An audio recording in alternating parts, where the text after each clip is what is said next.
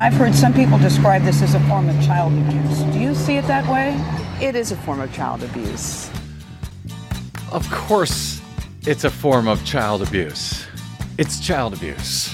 Well, I don't know why I came here tonight. That's one reason. I got the feeling that something ain't right. No, it ain't. I'm so scared in case I fall off my chair. And I'm wondering how I'll get down the stairs. Clowns to the left of me, jokers to the right. Here I am, stuck in the middle with you. Yep. Yes, I'm stuck in. From Pacifica Radio in Los Angeles, this is the Bradcast as heard on KPFK 90.7 FM in LA, 98.7 FM in Santa Barbara, 93.7 in San Diego, 99.5 in Ridgecrest and China Lake, California. Up in Oregon on KYAQ on the Central Coast and Queso in Cottage Grove. In Lancaster, Pennsylvania on WLRI, Maui, Hawaii's KAKU, Columbus, Ohio's WGRN, Palenville, New York's WLPP, Grand Rapids, Michigan's WPRR, New Orleans, WHIV, Gallup, New Mexico's KNIZ, Concord, New Hampshire's WNHN, Fayetteville, Arkansas's KPSQ. Oh, they're going to be voting there on Tuesday.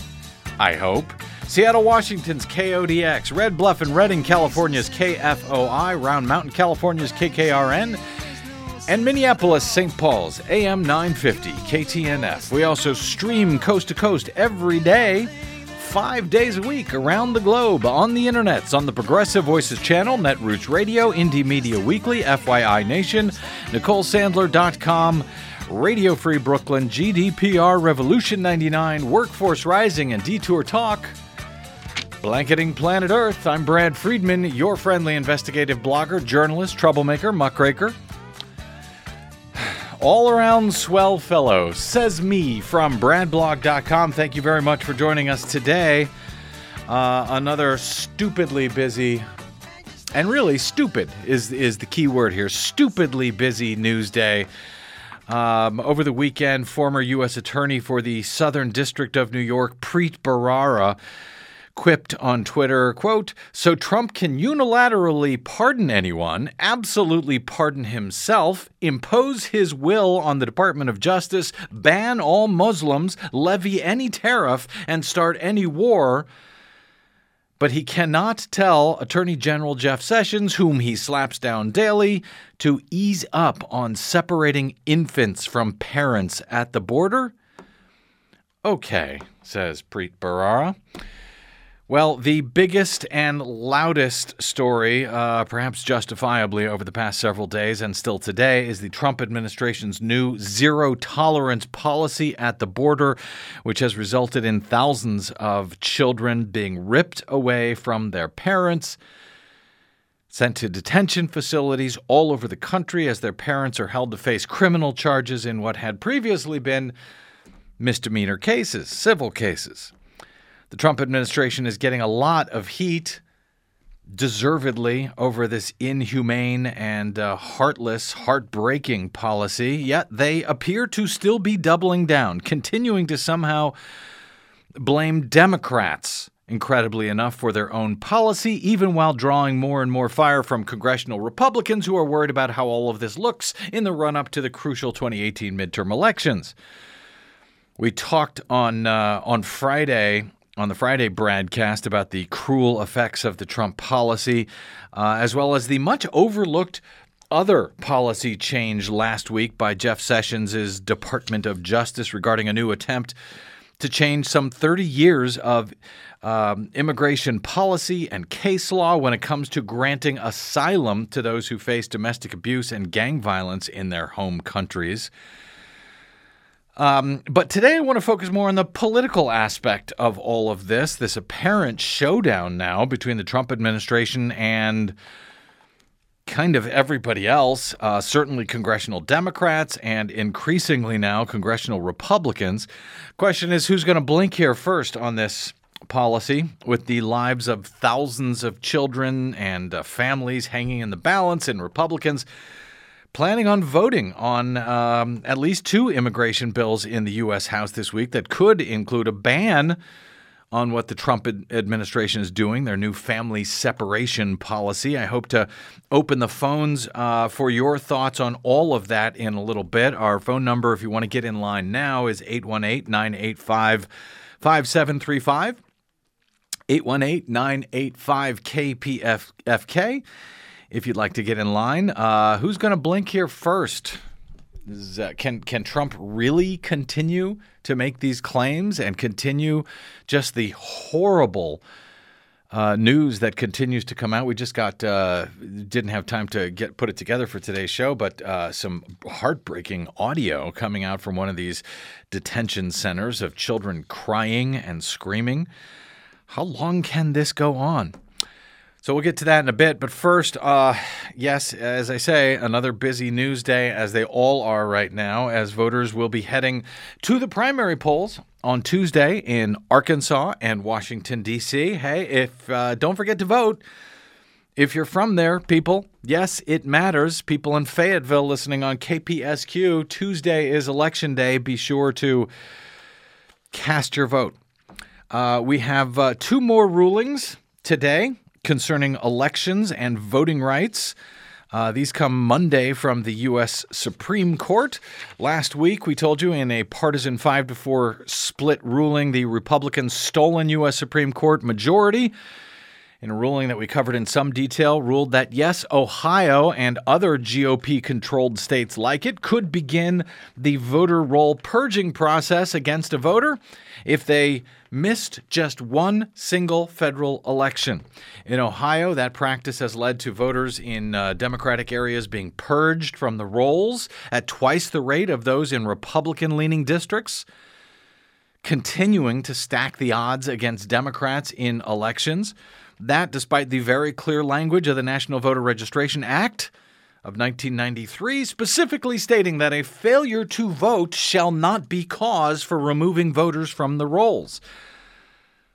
Nonetheless, the right wingers on the Supreme Court, led by Justice Samuel Alito's opinion in that case, um, for the stolen GOP majority. They didn't care. They didn't care what the National Voter Registration Act had to say.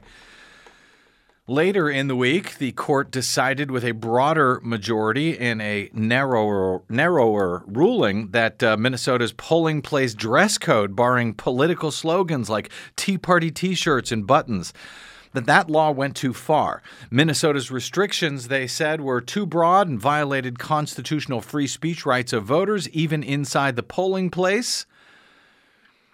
They didn't say that no restrictions could be placed on uh, such apparel in the polling place, but they cited other state laws like California's and Texas's as appropriate for barring specific messages applying to specific candidates rather than broader political ideas. A t shirt with the Second Amendment printed on it, for example, that would be presumably fine. But a t shirt calling to vote for or against a specific candidate based on their support or opposition to the Second Amendment would not be fine.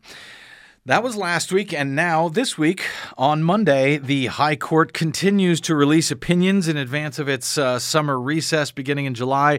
Uh, the court has released their highly anticipated findings on two very closely watched cases regarding extreme partisan gerrymandering. One is Gill v. Whitford. That's a Wisconsin case where a three judge federal district court had struck down the state's GOP drawn legislative map for the state assembly, the entire map for the state assembly. That had been drawn after Republicans gained control of the state government back in 2010. The district's uh, the district court's decision was the first from a federal court in more than 30 years to reject a voting map as an unconstitutional partisan gerrymander.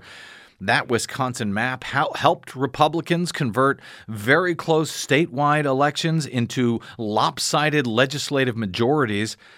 For example, in 2012, Republicans won uh, about 48.5% of the statewide vote for assembly candidates. Nonetheless, they captured 60 of the assembly's 99 seats. That's that's a 60 to 39 seat advantage, even though they failed to win a majority of the votes uh, cast overall in 2014.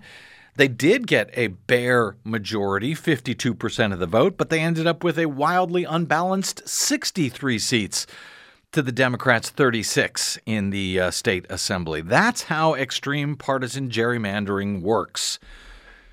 And the Republicans at this point have perfected it following the 2010 census. The other case the Supremes ruled on on Monday comes out of Maryland, Benisek versus Lamone, where Republican voters argued that Democratic state lawmakers had redrawn um, a U.S. House district in, in, order to retaliate against citizens who had supported its uh, longtime Republican incumbent. That would be Congressman Roscoe Bartlett.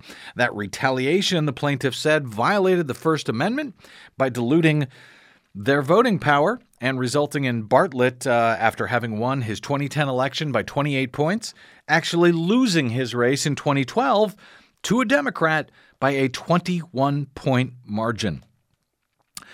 So, those were the two cases that the Supreme Court was uh, hearing. In both cases, the lower courts found that these uh, redistricting uh, schemes were unlawful or unconstitutional partisan gerrymanders that required new maps to be drawn.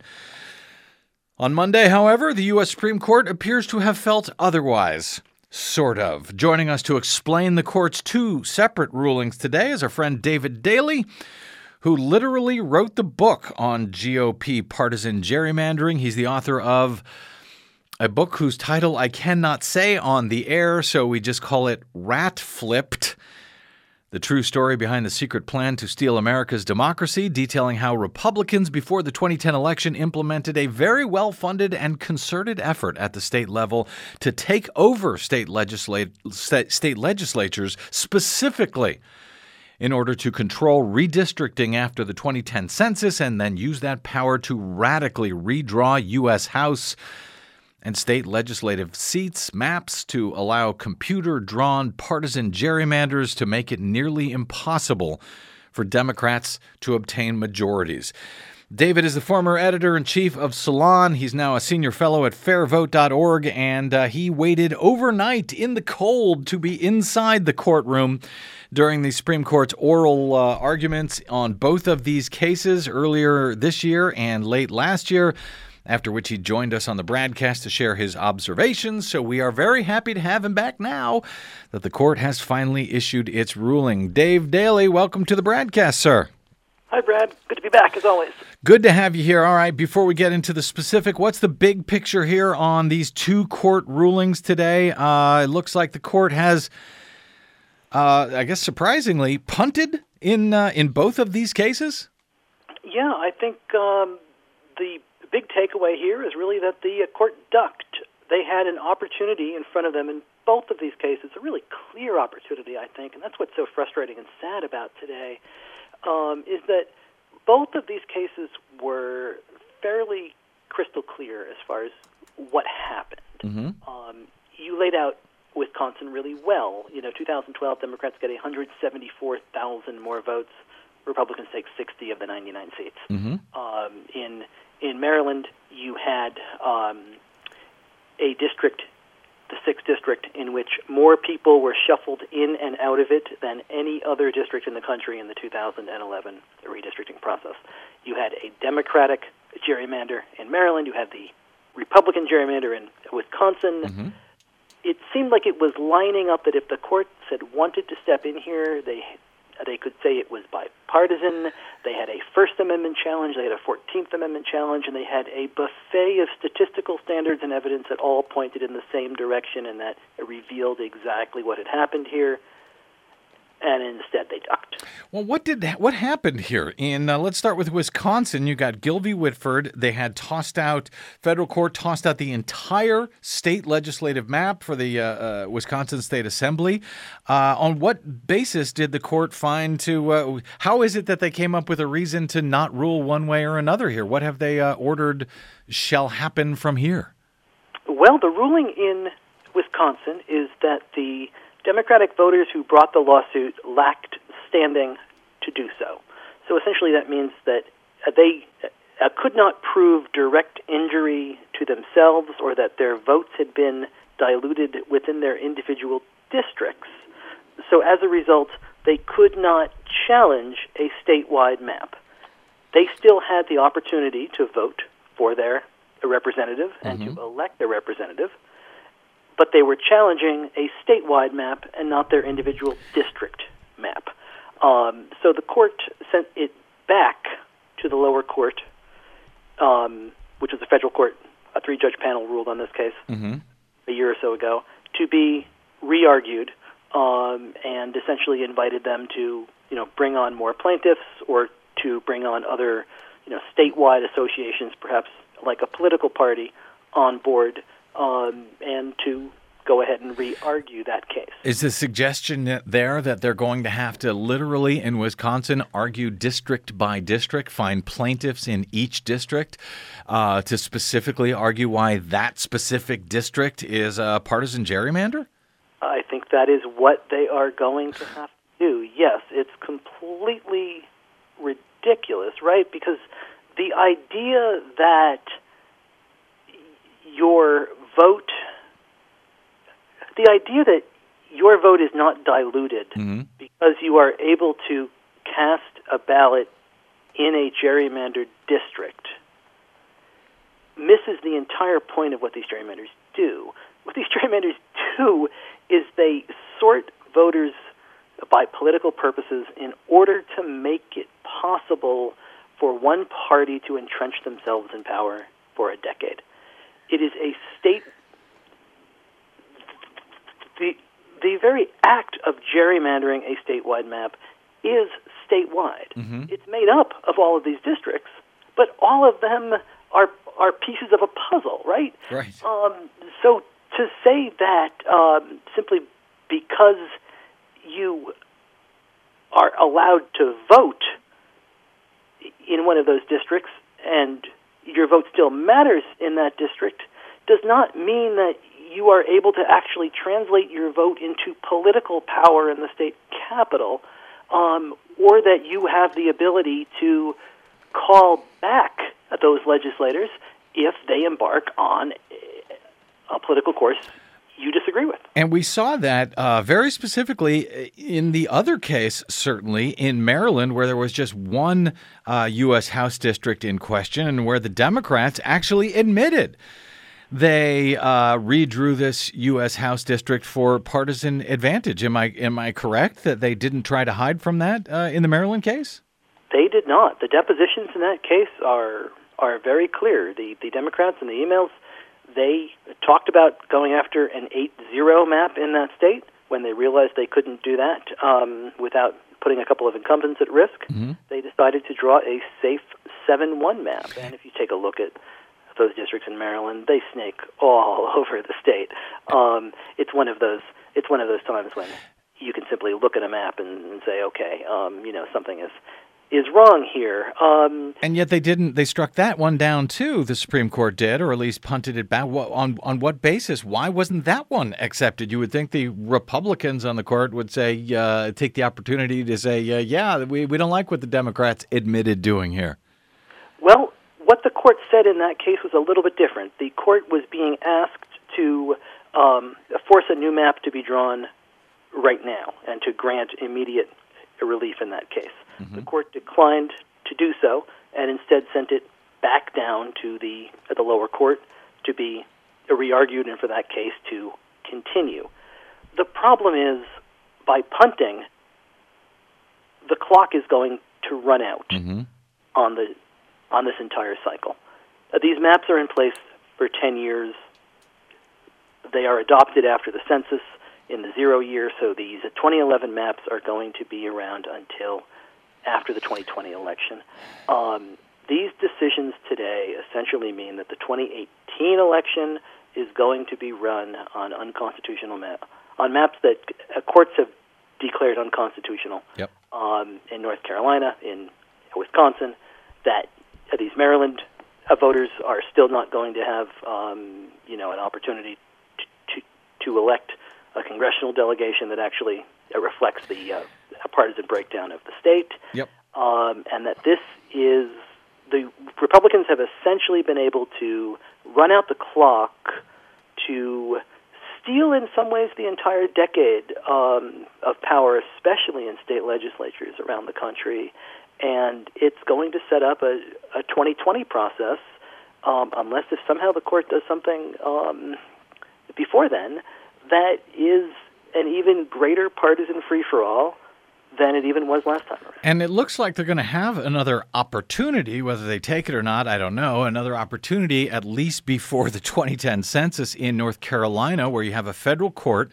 Uh, for the first time, has found the entire North Carolina U.S. House map to be an unlawful uh, partisan gerrymander. They've ordered U.S. House maps, new U.S. House maps for the entire state. That case, uh, I guess, did not come in time to be heard by the Supreme Court this uh, this past term. So, uh, but they did put it on hold until I guess next term for a ruling.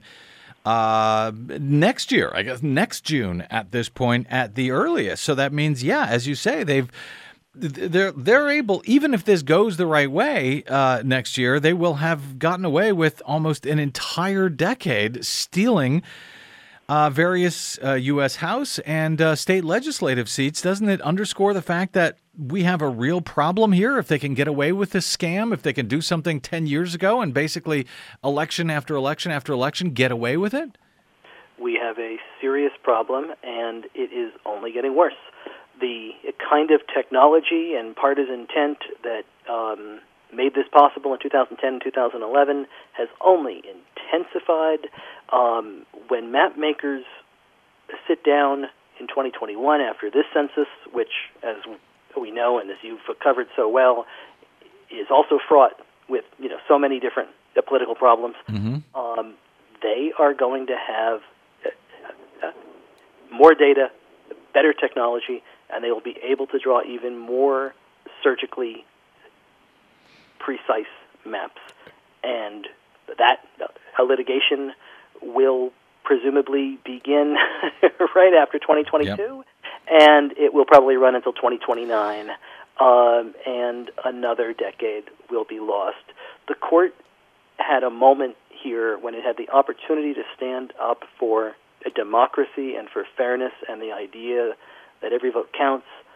Uh, Justice Kennedy laid out a standard 14 years ago in the Vieth case out of Pennsylvania, the last time this came mm-hmm. before the court, and the the lawyers in the Maryland and Wisconsin case followed his roadmap precisely, and Kennedy today still has not seen enough to actually do something. Um, and it is to all of our detriment as we head toward 2018 and 2020. Um, fair maps and votes counting should not be a partisan issue. It should be a basic issue of small d democratic rights. And we are getting farther and farther away from that, and it's going to be very ugly. And it's uh, even more of a concern because Kennedy, uh, as you said, Dave Daley, uh, considered to be the swing vote on this case, suggested a couple of years ago he might be able to finally uh, go on record and uh, uh, bar partisan gerrymanders. In the past, we've had racial gerrymanders. Those have been found to be unconstitutional, but the Supreme Court has never barred uh, uh, partisan gerrymanders specifically yet. And uh, Justice Kennedy may not be on the court. That swing vote, he may not even be on the court by the time this gets heard again, if it gets heard again uh, next year with the North Carolina case, and if these other two move uh, back up to the Supreme Court by then. Uh, David, the uh, I guess if we uh, try to close here on a sort of positive note, the big concern was that the court might rule that it should be left up to legislators to sort this out, that the federal government, the Supreme Court, has uh, no say here. We should leave it to legislators to fix this problem, this problem that legislators caused in the first place. Uh, at least that didn't happen on Monday in either of these cases. So, if there's any good news here, if we can find any, uh, is, is, it good news that the door at least is still open uh, to uh, these uh, challenges uh, for now in, in the future? Yes, I think if you're looking for silver linings here, there are a couple. One is that the court did not go all the way and say that these claims are non justiciable, mm-hmm. which was a a legitimate fear, uh, considering that in the Vieth case back in the 2000s, you did have four conservative justices that were ready to go ahead and say this is not a question that the court is going to decide. It's a legislative function. And as you said, absolutely, it's a legislative function that allows the legislature to entrench itself. Um, so it it can't be handled through the normal political process. This is why we need the courts to step in as a co-equal uh, branch of government and bring fairness. The other uh, silver lining would be Elena Kagan's concurrence in this case, which the three other liberal justices signed on to. And Kagan attempts to provide a roadmap here for the very statewide standing claims um, that the uh, court uh, believed that these specific Wisconsin citizens lacked. So she is telling them, hey, if you guys do this, you've got a really good case, and I don't think it would be that hard. The trouble, as you say, is you've got to have five justices Yep. for this. Um, and Kennedy, for 15 years, has been sort of the inscrutable Hamlet on this. He's been looking for a standard, but he hasn't found anything he likes yet. And the only thing worse than an indecisive Hamlet is an indecisive Hamlet who decides to retire Yep. and is replaced by Donald Trump. Um, and then that could be the fifth vote for non justiciability. Um, hey, so David, we were- the- Yeah. Go ahead. even the, the silver lining has got a little bit of a storm cloud to it. That's, that's what I was going to say. We were supposed to end with an upbeat I'm thought trying, there, my David. friend. I'm trying. You have ruined it again. Well done, David Daley. Uh, check out his book, uh, which is we call Rat Flipped. That's not the actual name, but it's close. Rat Flipped, the true story behind the secret plan to steal America's democracy. If you want to know how we got into this soup in the first place, uh, you can also follow David's work on the Twitters at Dave Daley 3 That's the number three. And of course, over at fairvote.org. Oh, brother. Uh, David, always great talking to you, my friend. Uh, thanks for joining us once again today. Thank you for letting me work out my frustrations. Keep it up. All right, uh, we're going to take a quick break here. We'll come back with uh, this. Uh, speaking of frustrations, this continuing horrible story of parents separated from their children, children uh, stored in warehouses, detention centers, prisons, concentration camps, whatever you'd like to call them. The uh, Trump administration doubling down, blaming the Democrats for it, saying it's their fault, and uh, claiming he's not going to change that policy. The head of his uh, Department of Homeland Security, Kirstjen Nielsen, said the same thing today, continued to blame Democrats. They are all playing along. How long can this last? Uh, even uh, Republicans in Congress are now saying we got a problem here. Uh, but uh, who's going to blink first? Our phone number is 818 985 5735 if you'd like to ring in on this uh, disastrous and worsening situation. 818 985 KPFK is our phone number. I'm Brad Friedman. We'll take a quick break and we're back with that and more. This is your Bradcast.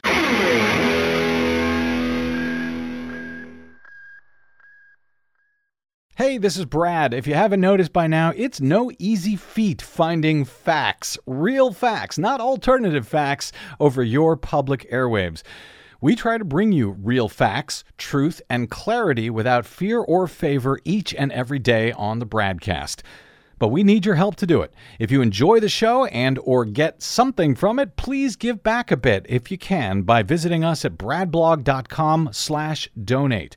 Your support helps Desi and me continue to bring you real, independent, progressive news five days a week over your public airwaves. We simply can't do it without your help, and that help is needed more now than ever. Please stop by bradblog.com slash donate today to make a one-time donation or even better, automated monthly support. It'll take you about 60 seconds, and you can rest easy knowing that we'll be here every day making sense of it all, or at least trying to. That's bradblog.com slash donate, and thanks.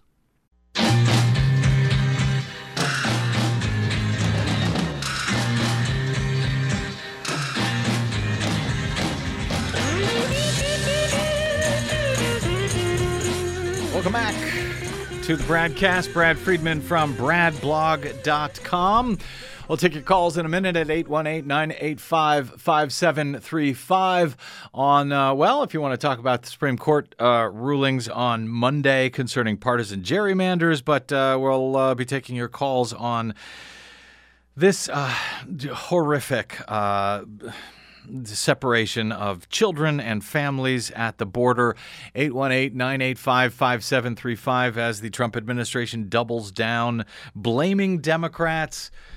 How long is this going to go on? Who's going to blink first? Republican lawmakers, Laura Bush, the former First Lady, the right wing tabloid the New York Post, and uh, and even a one-time president uh, advisor to uh, Donald Trump, Anthony Scaramucci, have all now joined Democrats in condemning the administration's practice of separating children from their parents when they're apprehended at the southern border with Mexico. Nearly 2,000 children were removed from their parents and ripped away in just one recent six week period since the administration announced their new zero tolerance policy this, uh, this spring. Donald Trump, uh, Attorney General Jeff Sessions, and the rest of the administration has stuck to their false argument that they are merely enforcing the laws implemented by Democrats. They have no choice. That, of course, is simply untrue. They have chosen to do this, evidence the fact that um, it, it, did not start happening at this alarming rate until their uh, change in policy in April.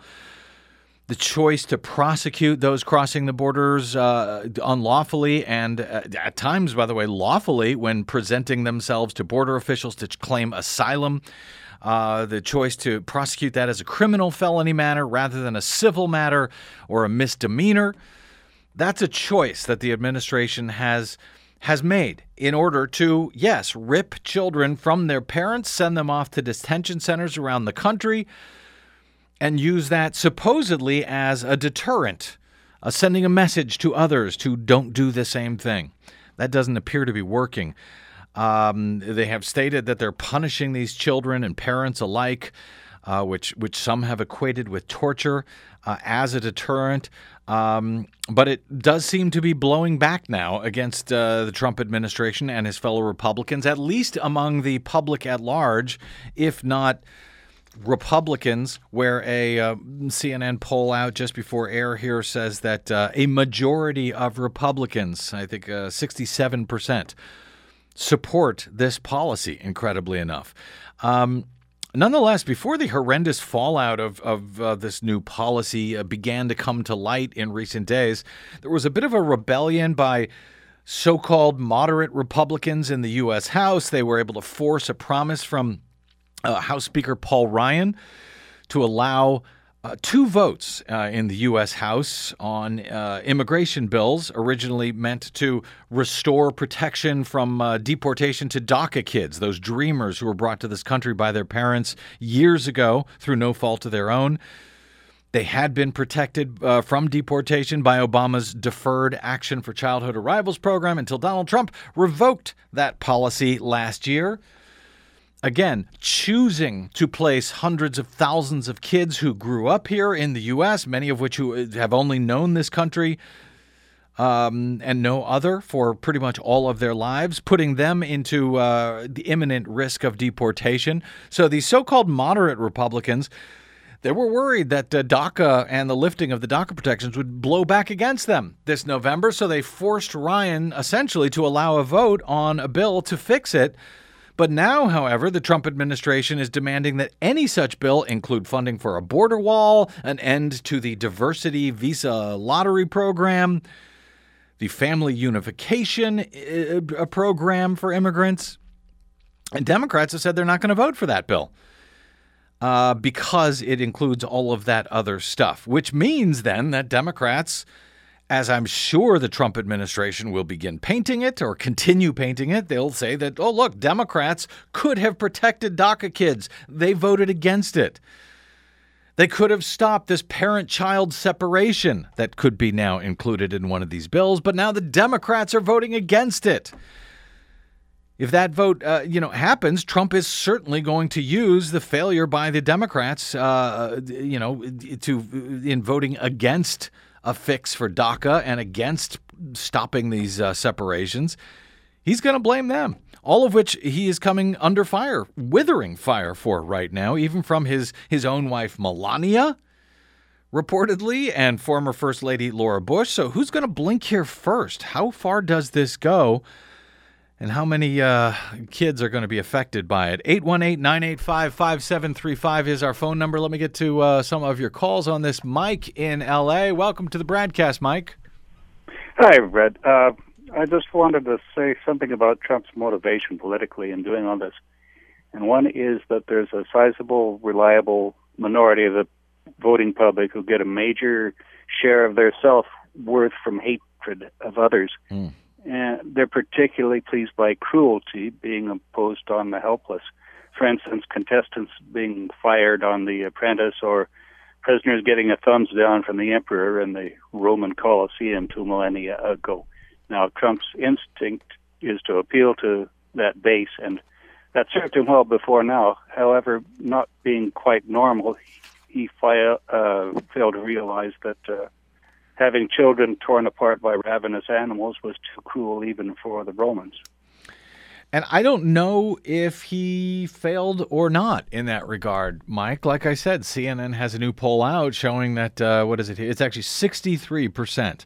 No, I'm sorry, 67% of Republicans say that this cruel policy should continue. And if the only thing that Donald Trump gives a damn about uh, are Republicans, which is what you know, sort of the way he's governed over the past year, then maybe this doesn't matter. The fact that yes, two thirds of Americans overall disapprove of it.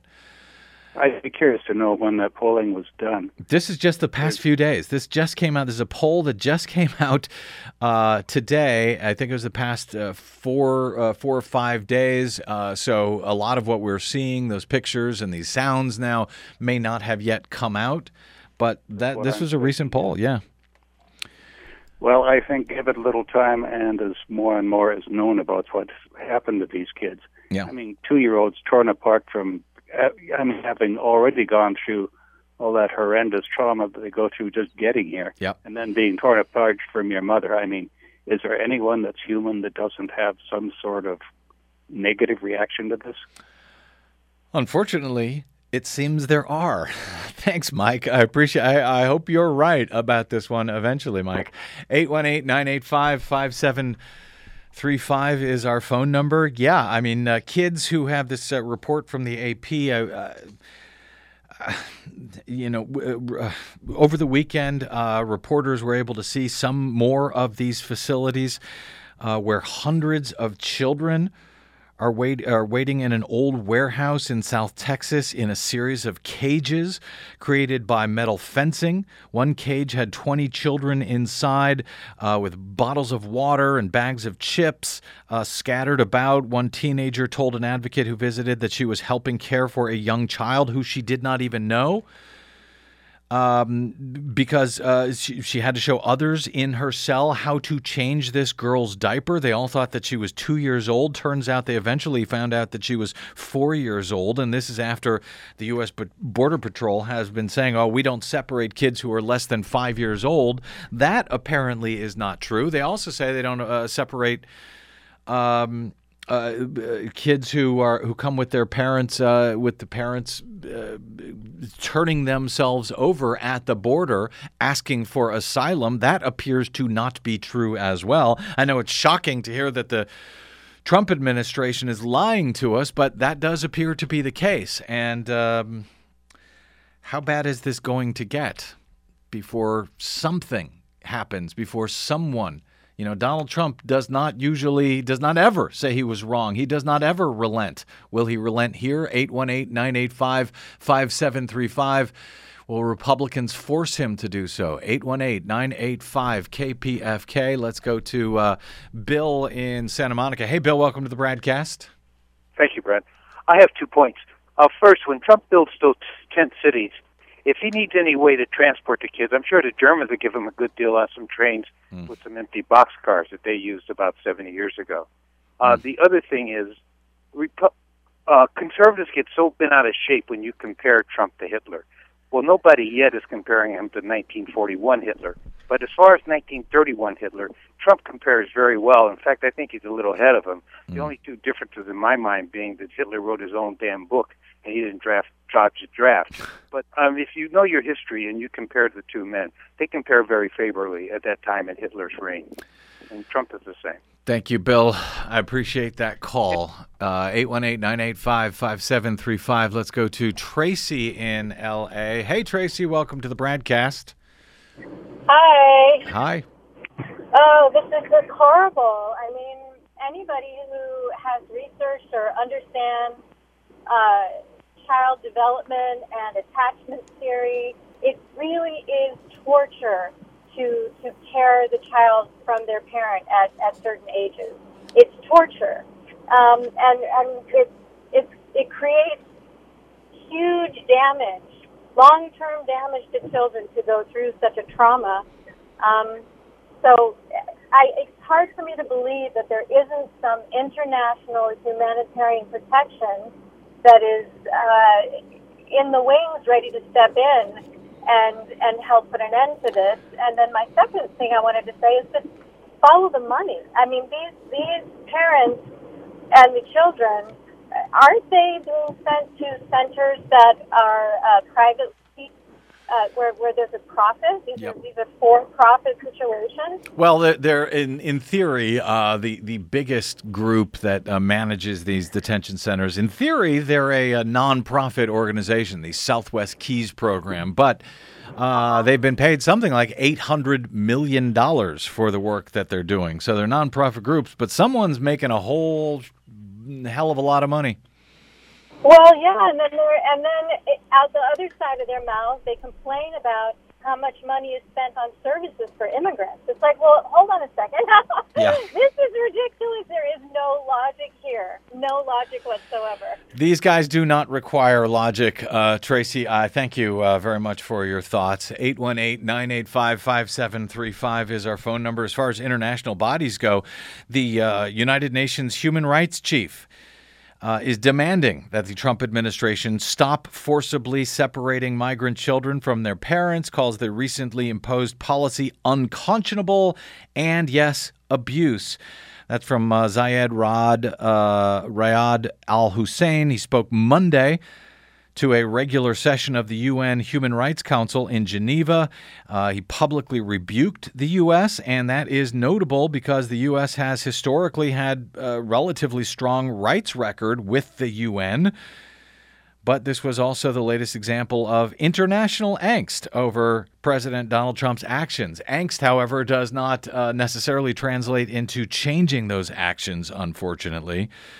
Al Hussein's rebuke of the U.S. Um, included uh, him saying, I am deeply concerned by recently adopted policies which punish children for their parents' actions. The thought that any state would seek to deter parents by inflicting such abuse on children is unconscionable.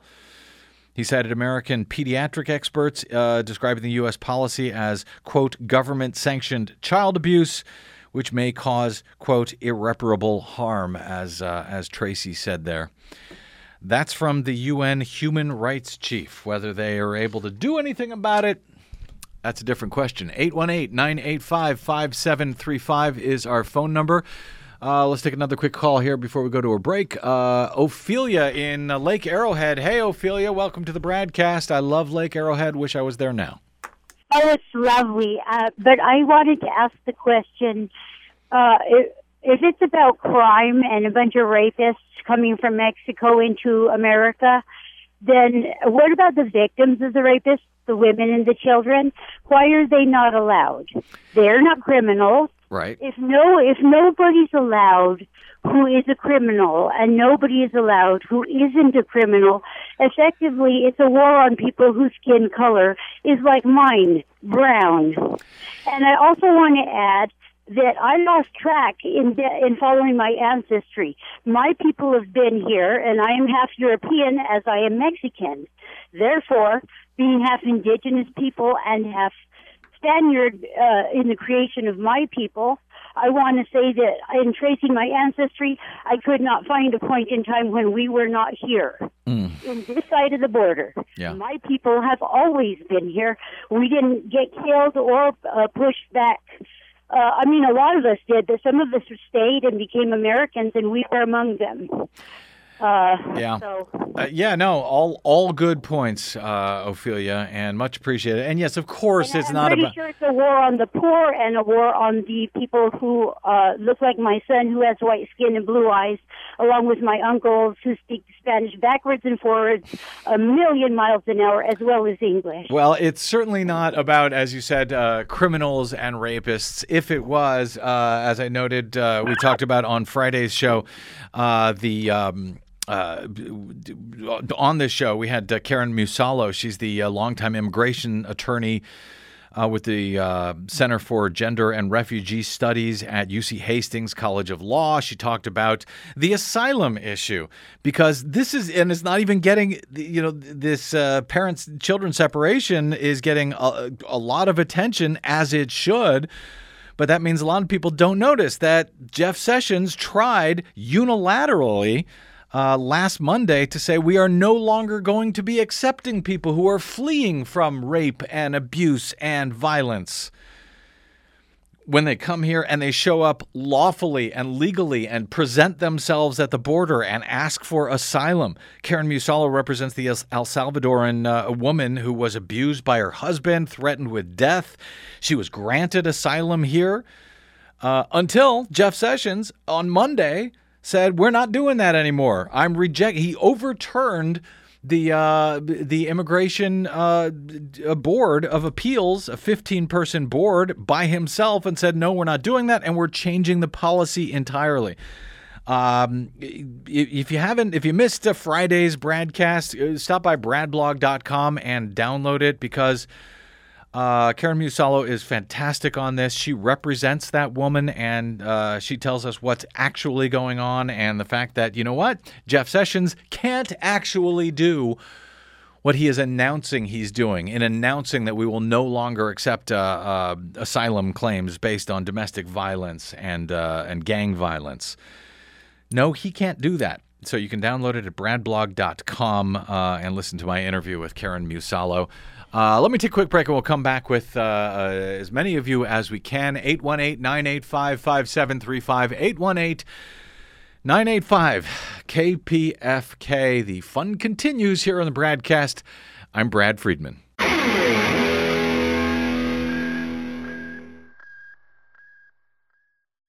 Hi, this is Desi Doyen from the Green News Report and the BradCast. What the public hears on the public airwaves matters. At the BradCast, we do our best to bring you accurate news and analysis on the issues that actually matter, and we do it all independently without corporate or political influence. But we can't do it without you, now more than ever. Please help us stay on your public airwaves by going to bradblog.com slash donate to help keep us going. That's bradblog.com slash donate. And thanks.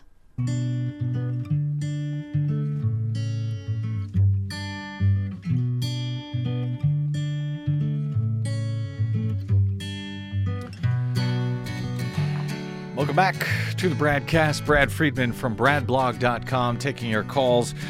Uh, who's going to blink first? How is this going to end? How bad is this going to get?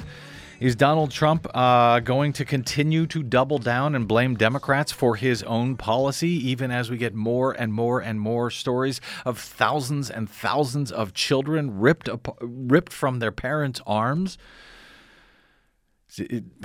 Maybe he will. Maybe he doesn't care. Uh, the uh, Department of Homeland Security uh, uh, Secretary Kirstjen Nielsen said on Monday that the Trump does not uh, Trump administration does not apologize for quote doing their jobs. She said, We are also asking Congress to allow us to keep families together while they are detained. But in fact, that's a false premise. She's lying. This is uh, the Trump administration choosing to do this based on their own zero tolerance immigration policy. 818 985 5735 is our phone number. Uh, Denise in Long Beach. Hey, Denise, welcome to the BradCast. Hi, how are you? I'm okay. I just had a uh, statement to make. You know, in the words of Childish Gambino, this is America. 200 years ago, you don't have to go to Romans. African American children were ripped from their um, their people's um, arms um, and put out to. Uh, uh, you know, slavery. So, and there's post-traumatic slave syndrome going on even now as we continue to get shot. So, you know, let's not go back to Caligula and Rome, Roman. This is America. 200 years ago, this happened, and for 400 years. So, this is who we are, unfortunately. So, and because we're not stopping it, nobody's in the streets. Nobody's walking around with their hair on fire. Nobody's doing like they did in the civil rights uh, era and and really making us think about it. Because it's those people, those poor people, those people of color. That's that's who we are. We're we're seeing it. It's nasty. He's an ugly face, but it's been going on for a long time. And Thank- that's all I have to say. 200 years ago, doing Uh, the same thing. I appreciate it, Denise. Yeah, uh, you're right. Uh, of course, I'd like to think we were at least moving in the right direction, too slowly, but at least in the right direction. Now we seem to be moving back. 818 985 5735 is our phone number. Uh, Jan in Northridge, welcome to the BradCast. What's on your mind? Hi. To add to what she just said, we've been messing around in Central America for decades, uh, toppling their de- demat- democratically elected presidents. We've trained their soldiers at our School of the Americas to torture their people, and now we've got our drug war going. So we've created hell for them. We have. We we have no right to do this to these people. And if our Congress, including the Democrats, they should be making such a stink in Congress that they will not take care of any other business. Maybe we all have to get in the streets. That would be nice. Thanks, uh, Jan. I appreciate that uh, thought, and you're absolutely right. And you know, Democrats, they're I guess they're trying to make a stink, but you know what? The media doesn't care when Democrats make a stink. Uh, Donald Trump certainly doesn't care when Democrats make a stink. Um, House GOPers, however, if they make a stink, maybe everyone will pay attention to that at least. House Republicans, uh, according to Axios on Monday, uh, now being faced with a growing public outcry over the separations of migrant families at the border, they plan. They say they plan to confront President Donald Trump about changing that policy at a meeting on Tuesday. I'll believe it when I see it. Uh, Trump will be a special guest at special House Republican a special House Republican meeting on Tuesday evening when GOP lawmakers reportedly plan to use his sensitivity to disturbing photos and negative media spin in order to circumvent Attorney General Jeff Sessions' zero tolerance immigration policy. Nonetheless, according to Axios, Trump views family separation as a bargaining chip, and he's disinclined to roll back the policy without securing some sort of concession, like his border wall in return. Man, he's really good at negotiating on this stuff. When it comes to North Korea and nuclear weapons, take whatever you want. Uh, Kim Jong Un. Uh, uh, concessions? We don't need to give any concessions. Uh, we're not going to ask for anything. You just just tell us what you want, and we'll declare victory and leave. That's what Donald Trump did. On this, however, when it's our own country, when it's families being separated, when it's children being separated from their parents. Oh, that? Well, we'll consider doing away with it. Maybe if we get some kind of concessions on other things. Are you kidding me? Republican uh, sources told Axios that the story's legs and emotional heft are making it a cudgel they fear will hammer GOP candidates during the midterms. They also fear that fear that the party line that the policy is Democrats, uh, the Democratic Party's fault and responsibility to change is too unbelievable to hide behind as Republicans control all of Congress and the White House. So if this was a Democratic policy, Republicans could just change it tomorrow. 818 985 5735, but they're not. They're not changing it. Jorge in LA, welcome to the BradCast, sir.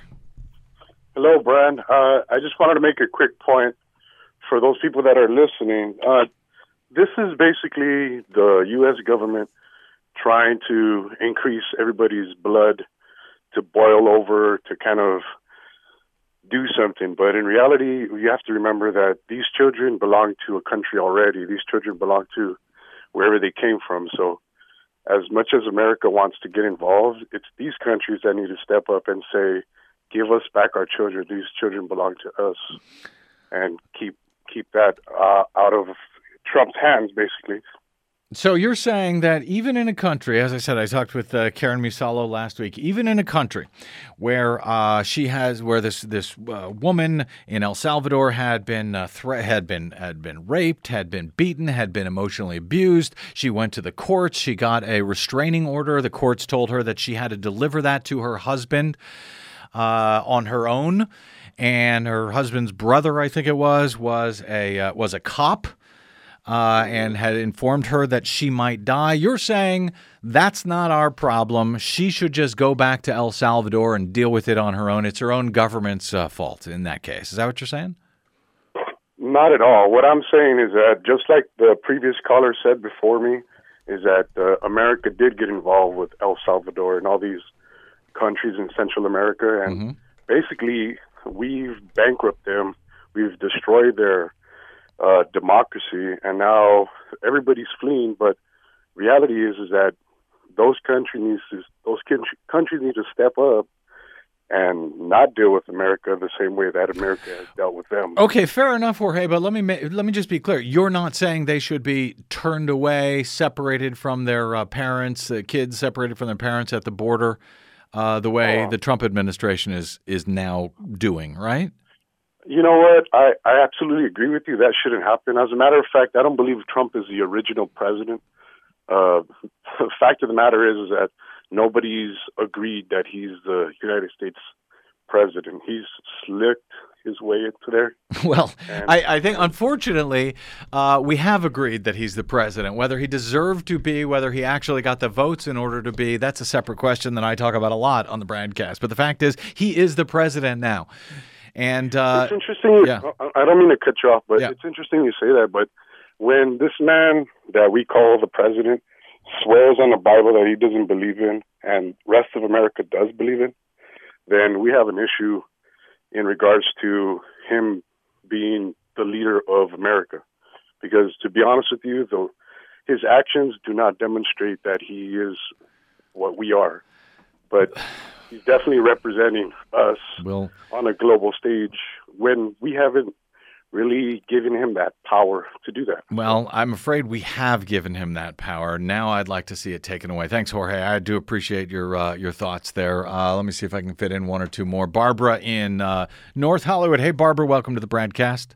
Oh, hi, Brad. Uh, thank you for your program. And I have a suggestion that these kids that are in school that probably can barely do their studies, they're so nervous about the whole situation. There should be some kind of counseling for them on this particular issue in the schools. Have, have you heard anything? Is there any anything like that for these children who are just distraught? I know of families where the kids are, are just beginning to function really. Um, I guess I actually don't. I don't think I understand your question, Barbara. They're not in schools. I mean, they're in detention centers. They're in. no, but I know I'm Yeah. talking about the kids who are in um, in going to school who are nervous about their families Mm, I see. being split up. I don't mean this specifically what we're talking about. Yeah. as far as kids being taken away from their parents at the borders, but there are kids in um, in uh, Los Angeles, for Yeah. example, who